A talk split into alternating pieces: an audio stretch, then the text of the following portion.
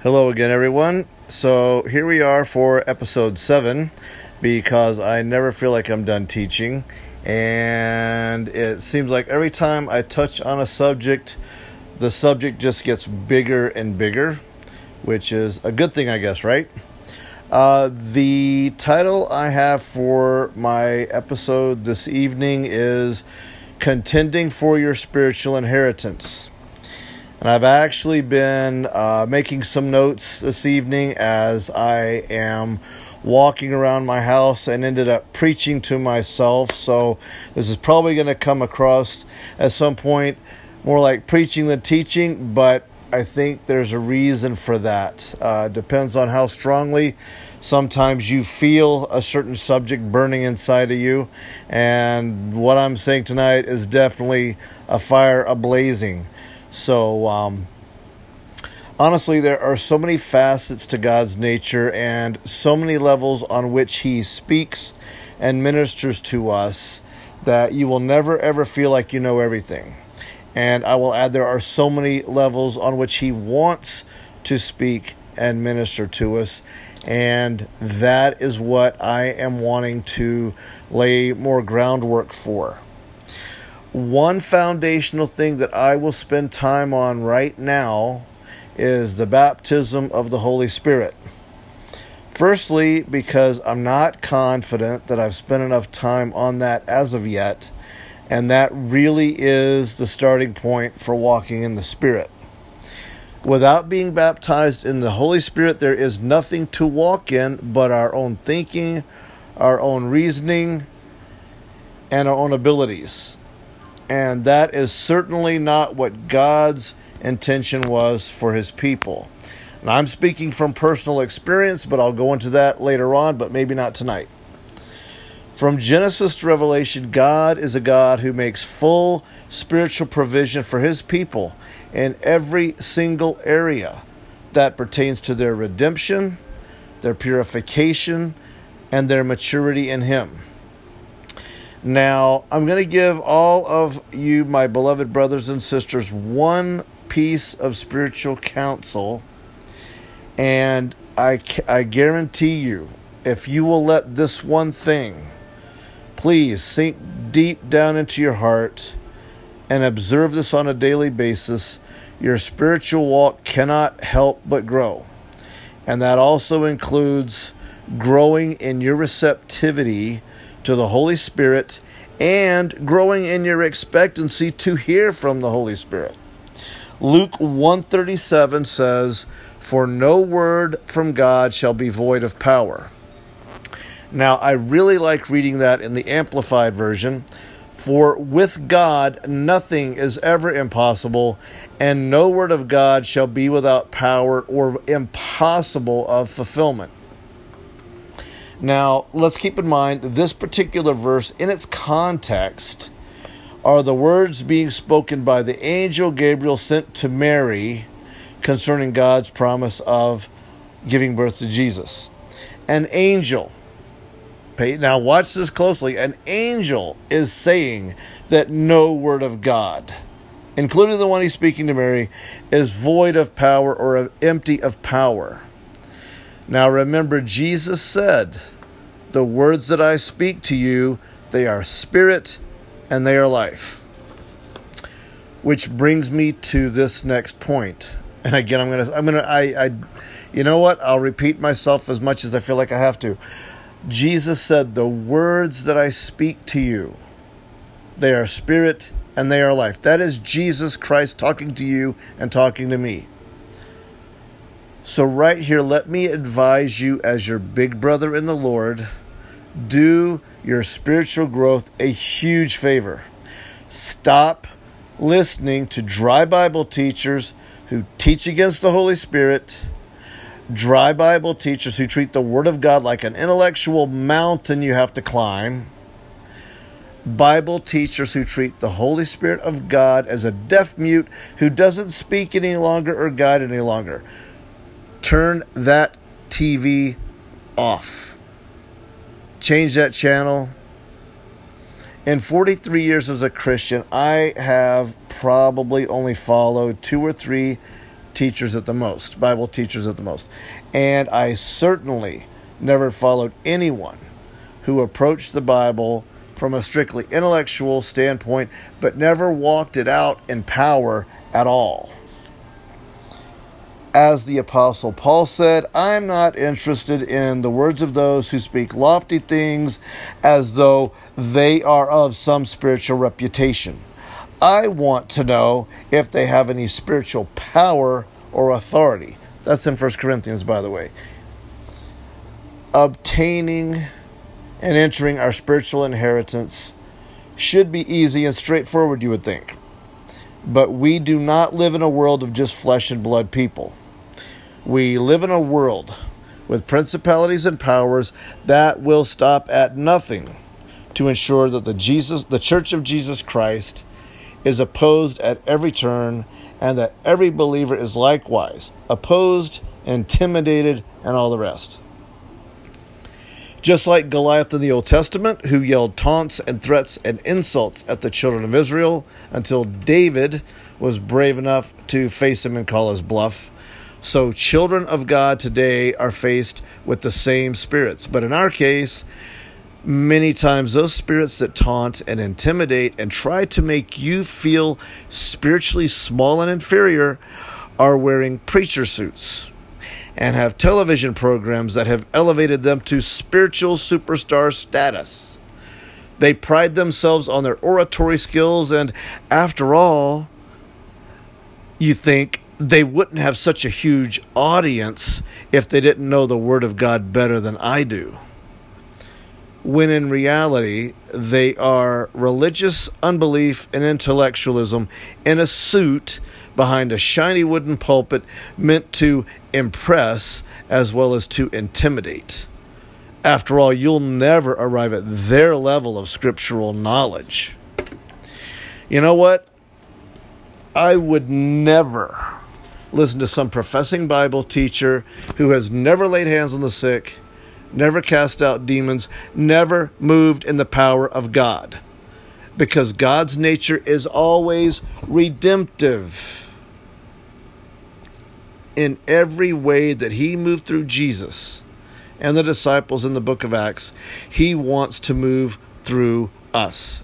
And he is all over the world except where there is unbelief and carnally carnal mindedness. Your ears were created by God. They belong to him.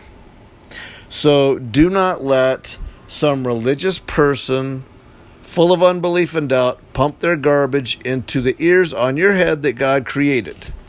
Because as you hear, so it shall be measured back to you. Jesus said, Take heed how you hear. Luke 8, verse 18. Look that up tonight. Write that down. And make that part of your spiritual repertoire every single day when many of Jesus' followers began to walk away from him, he asked his 12 disciples, Will you also go away? And Peter said, Master, to whom shall we go? You have the words of eternal life. He didn't say, Oh, Jesus, I love the way you preach. I just, I love it. It just captivates me. And, and I love that pulpit you stand behind every Sunday. He said, You have the words of eternal life. The Pharisees taught in the temple every Sabbath. Nobody ever talked like that, that about them. Hebrews 4:12 says for the word of God is living and active and full of power, making it operative, energizing, and effective. That's from the amplified uh, Hebrews 4:12. Look that up tonight, write that down. Keep that with you. For the Word of God is living and active and full of power, making it operative, energizing, and effective. This is the mindset that we have got to have as believers. That Bible on your shelf, that Bible on your table, that Bible by your bedside, it is alive and powerful, energizing, full of power it's not just for an intellectual Bible study. And when we begin to approach the Word of God as a living, active thing, listen closely, as an extension of the power and presence and person of God Himself in our life, in our personal life, that is when your spiritual growth takes off the runway. Okay? So that is when you begin to walk with an awareness that God is with you, He is present with you, His power is present with you and in you. Look, if, if God was interested in just simply being a God who was far away, He never would have sent His Son. And He most certainly would have never sent His Holy Spirit, who was here to lead us and guide us in all, into all the truth, which is what Jesus said, to be our comforter, to be our paraclete, which means the helper who comes alongside of us, as in Romans chapter 8 and as Jesus said to his followers and his disciples of the Holy Spirit, He is now with you, but He will be in you. So do not stop until you know, brother and sister, until you know that you know that you know without a shadow of a doubt that the Holy Spirit is living in you, residing inside of you. That is exactly why we have the pattern in the New Testament and specifically the book of Acts, so that we can know that He is in us. First of all, Jesus Himself is called the baptizer in the Holy Spirit. Jesus Himself declared of the Holy Spirit, He shall be in you. And Jesus Himself said, You shall be clothed with power. And he didn't mean the power to be devout and holy. Again, the pattern that God Himself set in His Word shows followers and disciples clothed with power that everyone saw, heard, and took notice of and could not deny. If no one ever noticed the Holy Spirit coming on you, then He did not. If no one felt it or heard it, then he did not. That is not to be divisive. That is not to put one Christian above another. That is to adhere to God's own pattern. And God's pattern is something that we do not have the authority or the privilege of deviating from and he has set it forth so that the church of Jesus Christ, this is so important. He has set that pattern forth so that the church of Jesus Christ all over the world, in all generations, may grow into maturity and enter into all that has been spiritually provided for them in all ages, all geographic locations, and cultures. Every believer in every part of the world is given the exact same spiritual provision in the Word of the living God and the Holy Spirit. It's fantastic, it's amazing, and it's simple. But we've allowed professionals to complicate it. It's time we go back to what Jesus said out of his own mouth and what the Word of the living God has set forth before us. Do not, please, I'm I am pleading with everything in my heart to all of my brothers and sisters right now do not let anyone out of a religious bias or out of some kind of defensiveness talk you out of that ever. That is your spiritual birthright that your Heavenly Father has given you. Every spiritual blessing in heavenly places. That is your inheritance. That is yours. It was bought by the blood of Jesus. Don't you dare give it away. Don't let a doubting, carnal, worldly minded Esau talk you out of that inheritance.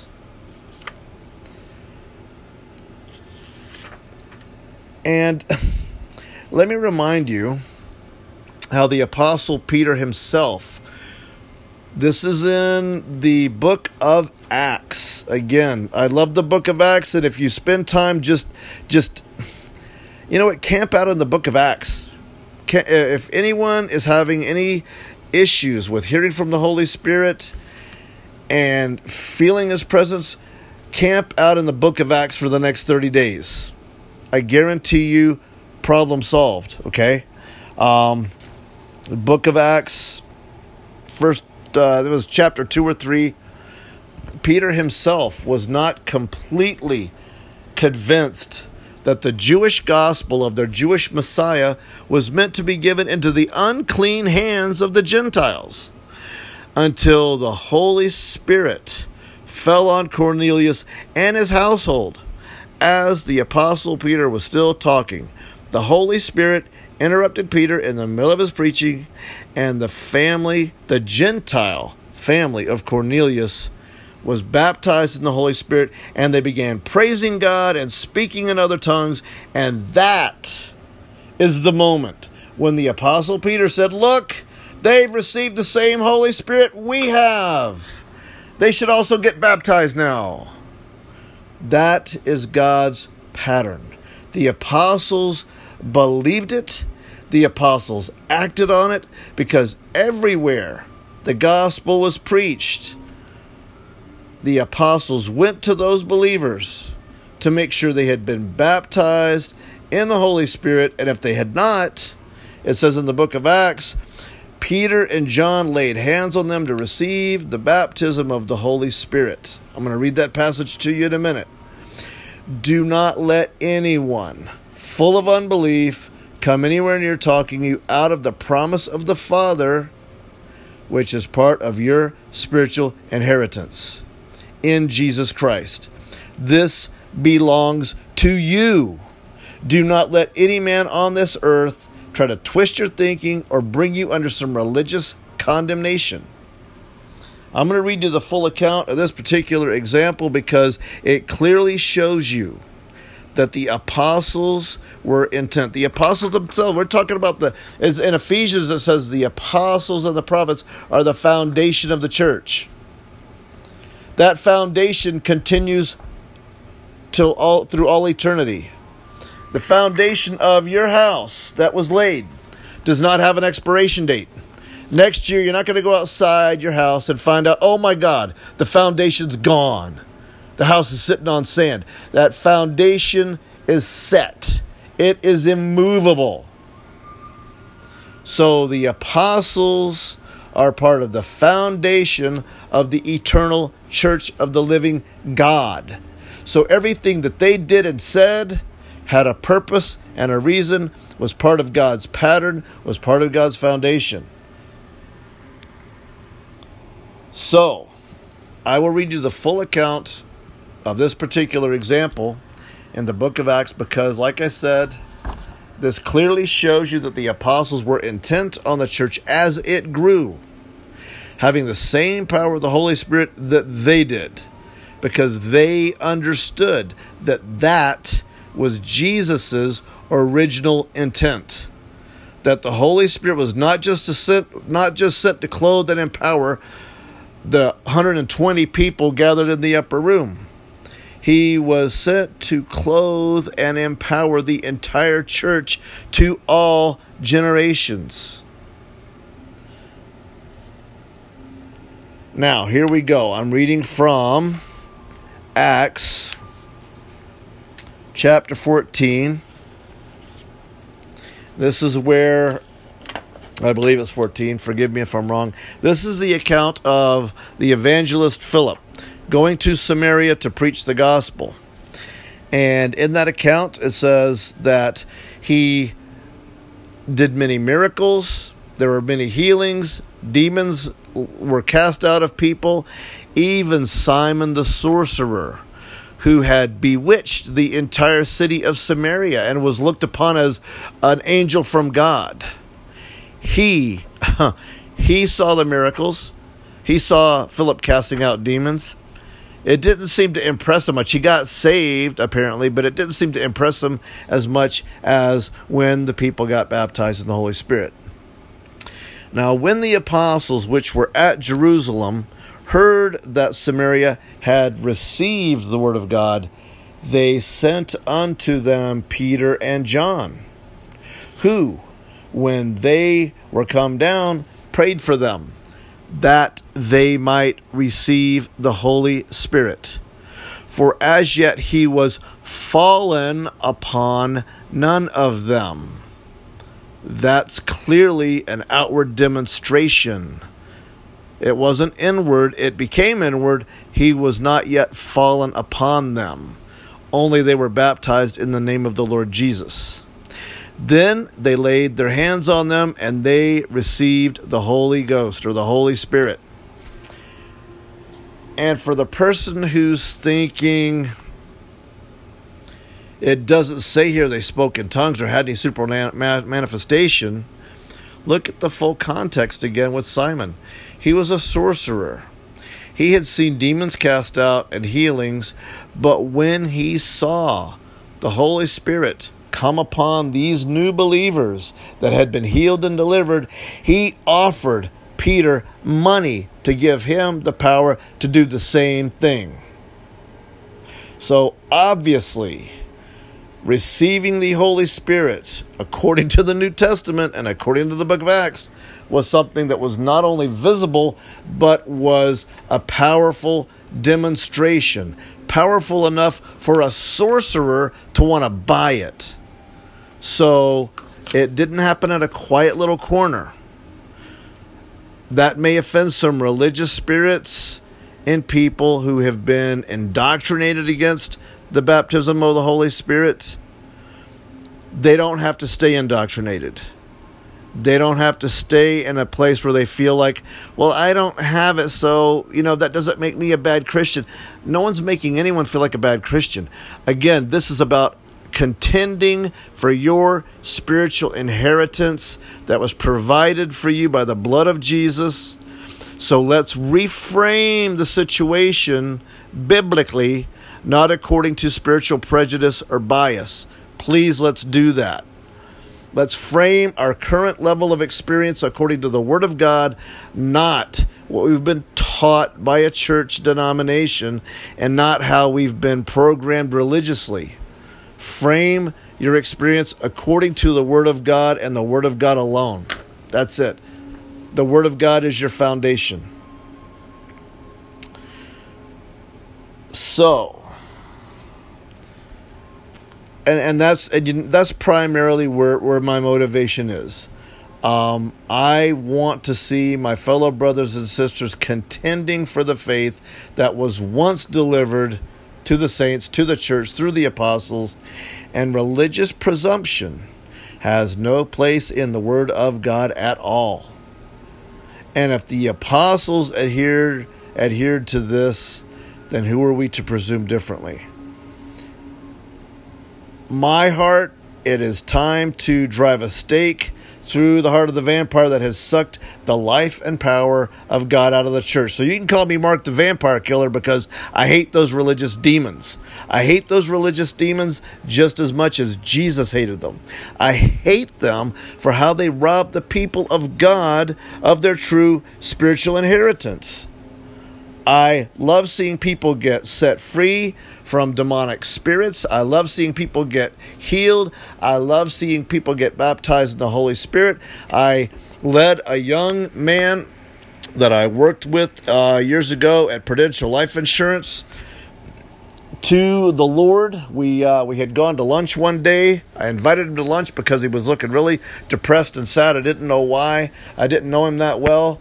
Uh, his name was John Cimatelli in West Palm Beach, and we're sitting there at this little restaurant where all the agents went for lunch, and we're sitting in our booth, and they finally brought the food, and I wasn't thinking about what I was doing. I was just doing what I always did. I bowed my head and I was praying over my meal.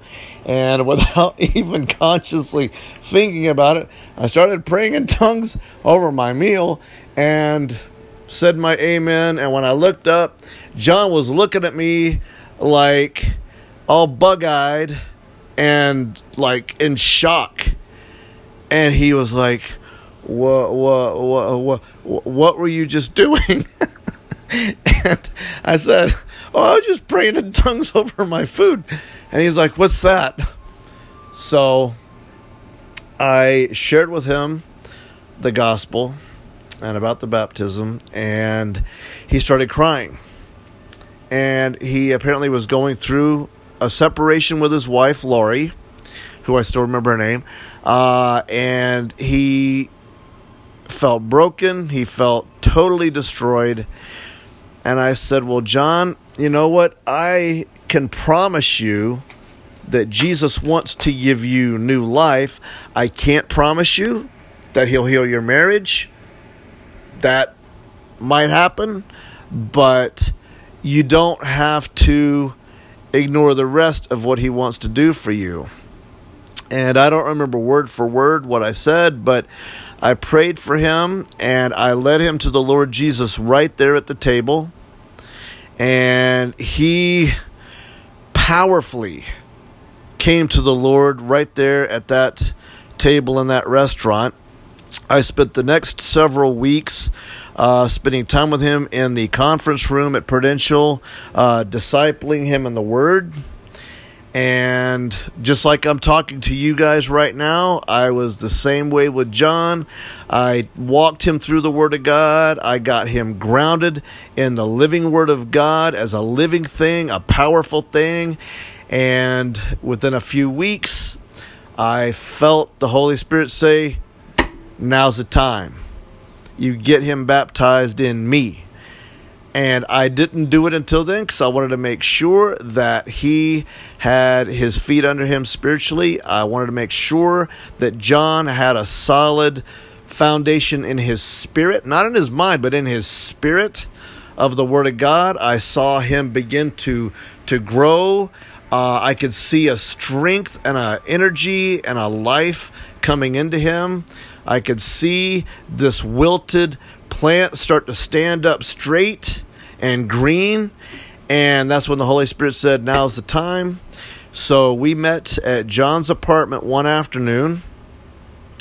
I taught him from the Word of God about the baptism of the Holy Spirit, just like I'm teaching you folks. And he sat down in a chair in his kitchen, and I stood up behind him. I laid hands on him, and I prayed for him to receive the Holy Spirit. And the next thing I know, he is standing up with his hands raised in the air, speaking in tongues and praising and worshiping God. I didn't tell him to do that. He did that. He did that all on his own.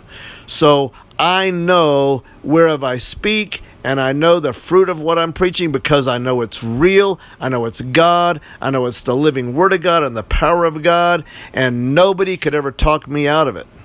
So if you have some religious professing people of unbelief stalking you and harassing you, you let me know. I'll take care of them. The spirit of John MacArthur brings out the spiritual Rottweiler in me. I absolutely detest anybody who makes a living denying and mocking the Holy Spirit of the living God. And if that sounds rough, may I remind you, please, that Jesus himself said, Anyone that covers pretty much anyone, right? Anyone who speaks a word against the Holy Spirit will not be forgiven in this lifetime or the next. Bam. Bam. Point blank between the eyes. There's no fine print there, baby. Anyone who speaks a word against the Holy Spirit in this life or the next it's done. It's over. So you might have a nice shiny religious suit on. You might stand behind a nice shiny pulpit, but it's going to be real hot for you when the show is over. So, with all of that being said, I commend everyone listening to the Word of God, which is able to build you up and give you an inheritance among all them that are sanctified. In Jesus' name, amen.